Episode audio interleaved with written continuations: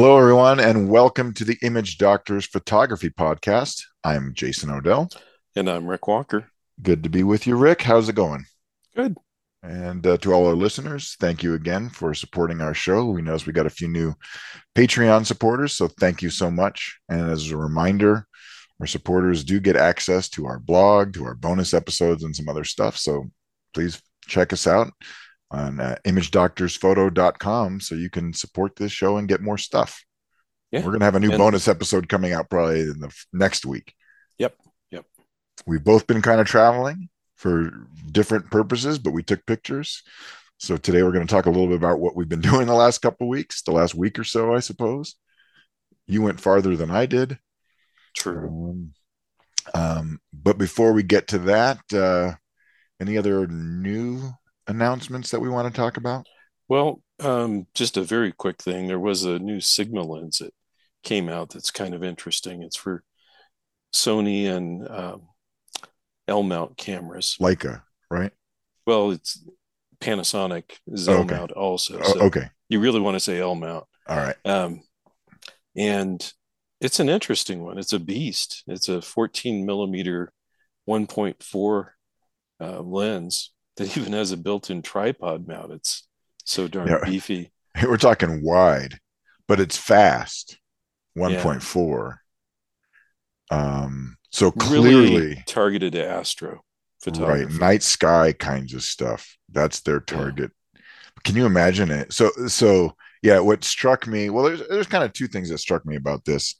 I haven't dug into the specs. They definitely, from the marketing stuff that I saw online, they're definitely targeting night sky photography. Mm-hmm. And, you know, one thing that we've talked about in the past is that if you are serious about doing, you know, Milky Way stuff where you need relatively short exposures, and by relatively short, we're talking under 30 seconds, then aperture and focal length are everything. A wide fast lens is absolutely important, because an f4 lens, you're just not going to get in as much light, and you end up having to do either very high ISOs or longer exposures that start introducing star trail motion. Otherwise you're talking about setups that use like equatorial mounts and crazy stuff like that, and which most of us don't want to get involved with it, right? So I just want to take pictures. So having something that's, I would say, at least an F2. I mean, F2.8 can work, but if you've got like an F1.8 or an F2 lens, it provides you the ability to stop down a teeny bit to get better corner, less fall off in the corners. And then you run into, like, you know, these optical aberrations that the astro people, you know, get all into about, you know, coma and stuff like that. Right. But from the casual person, it's not a, a major concern. But this, what struck me about this was the sheer size of this lens. It weighs like 2.5 pounds or something like that. It's a beast. 1,170 grams. Yeah, so more than 1 kilogram. So it's over 2 pounds. It has a tripod foot, although it does have a built-in Arca Swiss dovetail on it, which is a cool feature, which is something that I'd like to see more of. That's nice. Yeah. And obviously it's about 100 millimeters by 150 millimeters, so about 4 by 6 inches. That's a beast, you know. So and it's got one of those bulbous front ends where you can't directly attach filters. Right. I wanted to, but so here's the interesting thing, and this is just sort of a little side note, because I saw this, I was just reading the story from you know, B&H. They had their little marketing, you know, their marketing story, right? Mm-hmm. And it was talking about the fact that this is a Sigma lens, and one of the things they mentioned was the decision by Sony, I guess 11 years ago now, to make their lens mount public. Mm-hmm.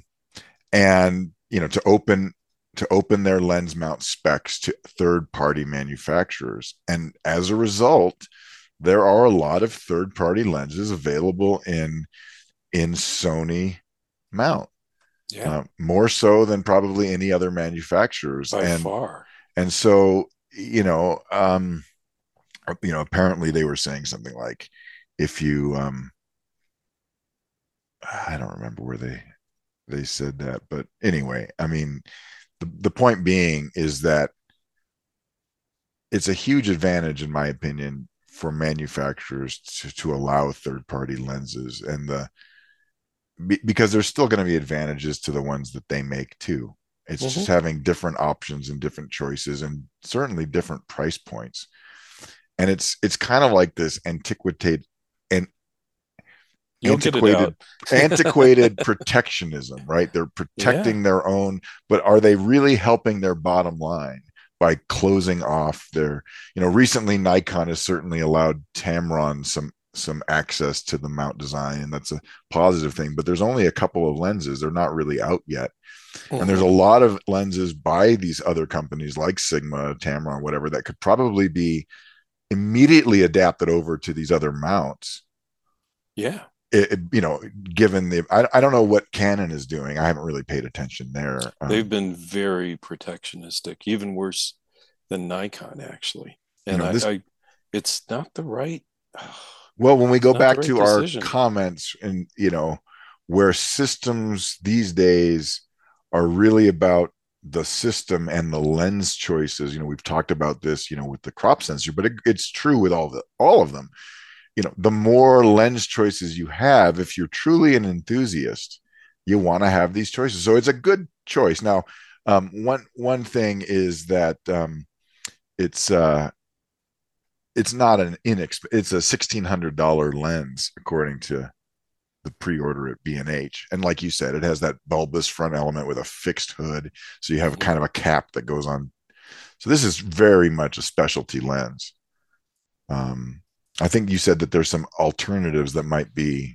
There's a Sony 14 millimeter 1.8, same kind of front element, but definitely smaller and lighter. It's about the same price. Okay. Yeah, you pay for these. I mean, you do. It's still a specialty lens, but personally, if I were getting a lens like this to use for Astro, and keep in mind, I already have the Samyang, however you want to pronounce it, thing.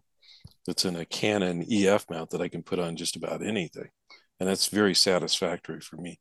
If I didn't have that and I was wanting something that auto-focused also for whatever reason, I'd probably go for the Sony just because it's smaller and lighter. And it's also a very good lens. And 1.8, like you were talking about earlier, that's in the zone. So for me, I would pick something smaller and lighter. But I think this is cool. I mean, if you'll be people that like it. Yeah, and if your sole purpose is going out at night and this is what you do, and you get out Milky Way shots and you're setting up on a tripod, then maybe this lens is a good choice. It's certainly not a walk around lens, that's for sure. No, and 14 is so wide. I mean, it's so I like doing the astrophotography on occasion, like the stuff that we did in Eastern Utah. I don't do it often enough to warrant something like this. So, at least to me, it appears very much like a specialty thing, but I think it's great to have those options. And as someone that's got a Sony system, I do own several Sigma lenses and a Tamron lens, and they're really nice, unique lenses that Sony does not make. And it just increases the desirability of the overall system. Right. I think that's the point. Anyway, this lens is available, I believe, for pre-order right now. Not sure when it will actually show up, but you can take a look at that. We'll put a link out to it for those who are interested out on our blog. Good. So we were both out traveling last week, and let's start with you, Rick. Where were you at? Well, my wife and I went to Quebec, along with another couple that we've known for a long time. They don't live in Colorado, so we don't get to see them except maybe once a year or so.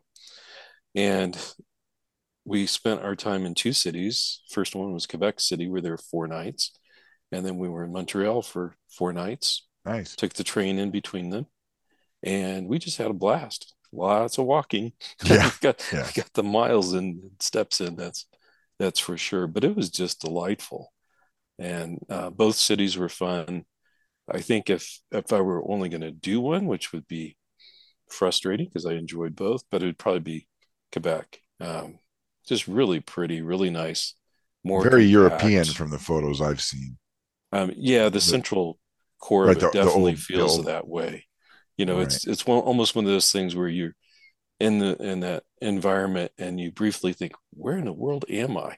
You know? So were you doing some architectural shooting, street shooting? Yeah, or, I mean, it was casual. I realized you were kind of on a vacation. It truly was. The way I would describe it is I was doing what a lot of people might do with a cell phone, only I was using a camera, you know, a real one. And what camera was that? Because we had a Fuji X Pro 3, which I think they just discontinued without a replacement so far. But it's a neat little camera. It's now moderate size, moderate weight, but it has both an EVF and an optical viewfinder, which is kind of interesting. You just throw a switch and go between the two. Now, is that an interchangeable or a fixed lens? I forgot. Interchangeable. Okay, that's the cool. Same. Oh, that's right. The X Pro. Yes. Things like an X-T5 or whatever. And I just took three little lenses with it, a 16 millimeter 2.8, which is like a 24 millimeter, a 23 millimeter F2, which is like a 35, and then a 50 millimeter F2, which is like a 75. So not exotic focal lengths, but very practical. And those worked out great for me. I was able to do what I wanted to do with them. I didn't feel like I was missing things. And no matter what lens I had on the camera, it was just incredibly agile and light. I ended up just using a wrist strap on the camera. I had a shoulder strap, never used it. And it was just a blast. And the thing about that camera is it's a controversial one. A lot of people didn't like what Fuji did with it, especially the LCD on the back. It's very weird. It's normally closed. You don't see anything. And it only flips down. But if you're out shooting like I was and doing things like maybe candid shots in a market, which I did, it's so easy and fast. You just flip it down. People don't even know you've taken a shot, you know. That's so cool. It's just really discreet, and it doesn't look big and imposing, and it's just super fluid to use. Just a pleasant camera. And I didn't want all sorts of automation and stuff for that kind of shooting. I don't need it. I don't want it. And it was perfect. I'd do it again in a heartbeat. I heard the magic words again. I'm hearing smaller and lighter and easy to use. It's just nice when you're traveling like that, especially when it's not a dedicated photography trip. You know, you weren't on photo safari. You're with your family, you know, and friends. Yeah, but you want better pictures. It would have been easy to have done more. It's just the group dynamics wouldn't have been right for that. Right. No, that's what I mean. It's like you went with something that worked for your situation that you were in, because you weren't there on a photography trip. You were there. You know, bottom line, would I recommend those destinations? Absolutely. Just delightful, wonderful, nice people. The food was great. Lots of interesting things to see and do. Just very, very pleasant. Cool. Well, it sounds like that. And I'll do a follow-on article for our blog, just getting into some of the shooting and workflow and equipment stuff a little bit more. Very nice. Well, that was cool. I was not in the land of fine dining. No, you were not. You were not. But were in the place where it's hell on earth in terms of dining. Yeah, it really, really kind of can be tough. But I took my group. I had a workshop group. We did a safari in South Dakota Badlands, one of our favorite spots. Mm-hmm. But the catch this time was that it was all really infrared shooting, at least for the safari. You know, the photo safari part. It was intended to go, and it was a very different approach because while we could have gone out for twilight, we chose not to because that was 4:45 every morning, blue hours at 4:30, 4:40, and that's just painful.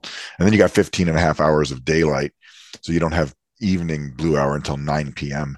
That's just just those days are brutal. The South Dakota Badlands is a wonderful place to photograph, but if you go this time of year, which is very pretty, if you try to do sunrises and sunsets, you just get crushed. So we did morning shooting and a little bit of afternoon shooting, and we changed it up a bit by doing not only stuff inside the national park, which is nice, you know, the rock formations, the erosion, mm-hmm. and we were very blessed. We had good clouds, but we did a photo walk and wall where they've got the railroad and the old, you know, grain elevators and things like that.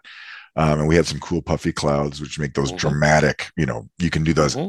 Ansel Adams black skies are easy with something like 720 infrared.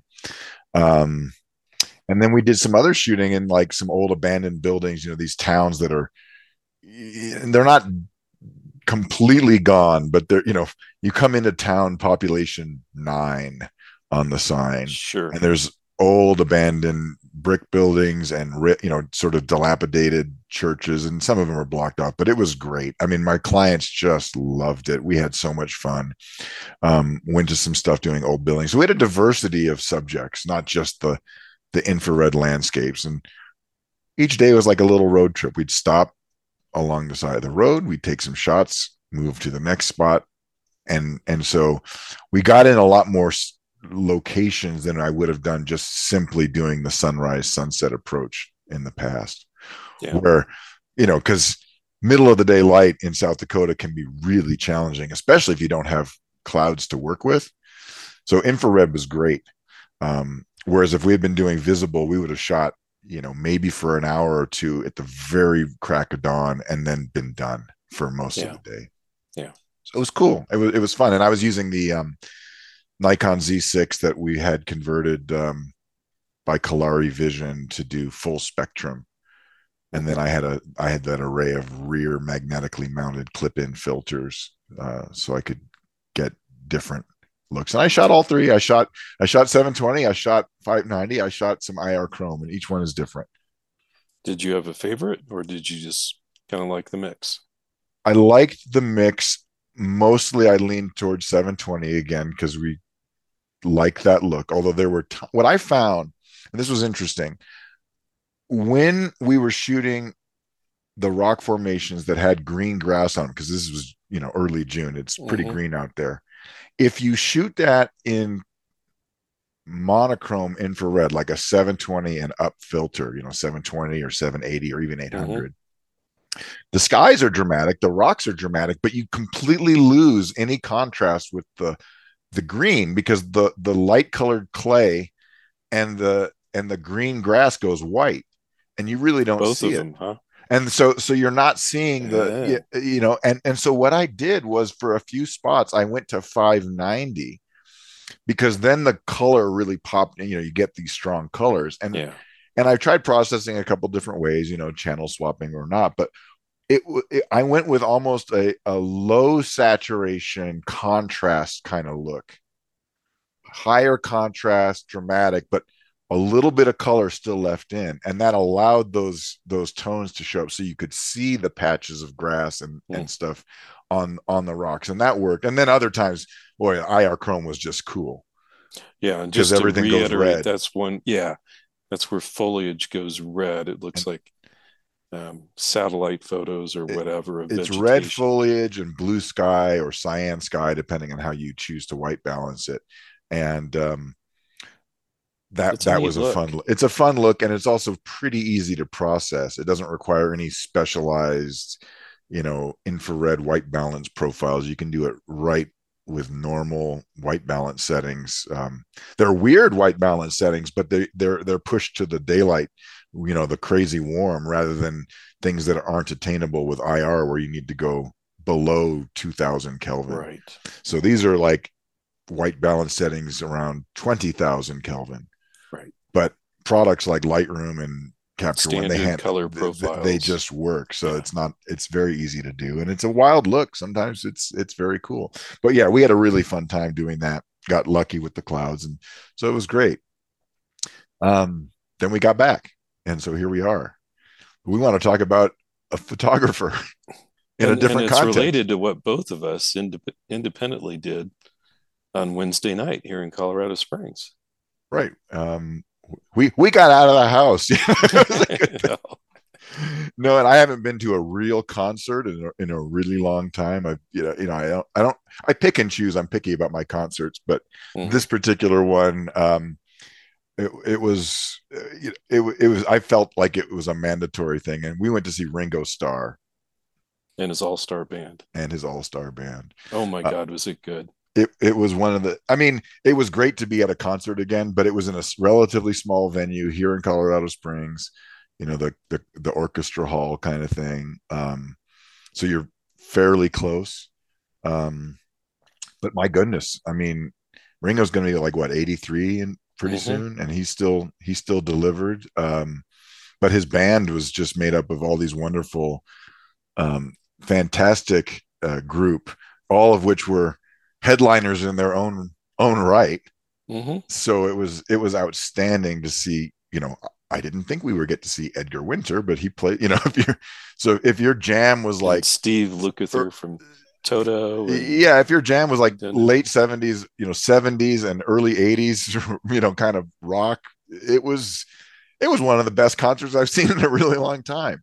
Yeah. And Ringo wasn't pretentious or anything. In fact, he let those other guys play their hits and just sat back and delivered on drums. It was wonderful. Yeah, if you get a chance to see them, I would strongly recommend it. It really exceeded my expectations in every way. Colin Hay from Men at Work was there. Yeah, so I mean, it was wonderful. It was really good. Band.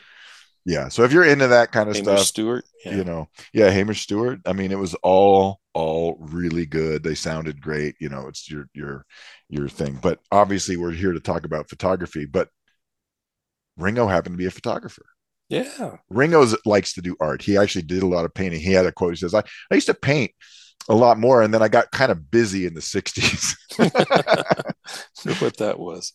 But what a lot of people didn't know, may or may not have known, is that Ringo was kind of the band's unofficial photographer. He took a lot of pictures in that period of just in the studio, on tour, of fans in their cars. And he had a lot of photos. And so he went through and he did this. And at one point, there's even he did a selfie of himself in the mirror with some kind of Nikon F camera, I think. Mm-hmm. And he published a book a while back called, you know, Photograph, which is also one of the titles of his songs, his solo songs, which they did perform, by the way. So there was a tie in there. He did a lot of photography, and it's cool just to take a look, because it's the Beatles and that era, but from inside. It's from the inside looking out, and that's right. Very cool. He had some really good shots of, you know, like Paul and John in the studio. He was just capturing images of them, and, you know, good light, and it's pretty good photography. He did some good work. He's got an eye, that's for sure. Mm-hmm. A lot of creative people gravitate toward photography, toward music, and then sometimes those two things come together. It's fairly common. It was very kind of cool. So our photographer, who you may not have known about for this week, is none other than Ringo Starr, and so check that. I think you can get his book on Amazon for about $30 or something, unless you want the signed version, and then that's kind of expensive. So. But definitely go see them if you have a chance. Yeah, absolutely. I haven't had that much fun in a while. The friends that we were traveling with in Quebec had seen them a few years ago before the pandemic, just raved about it, and I can see why.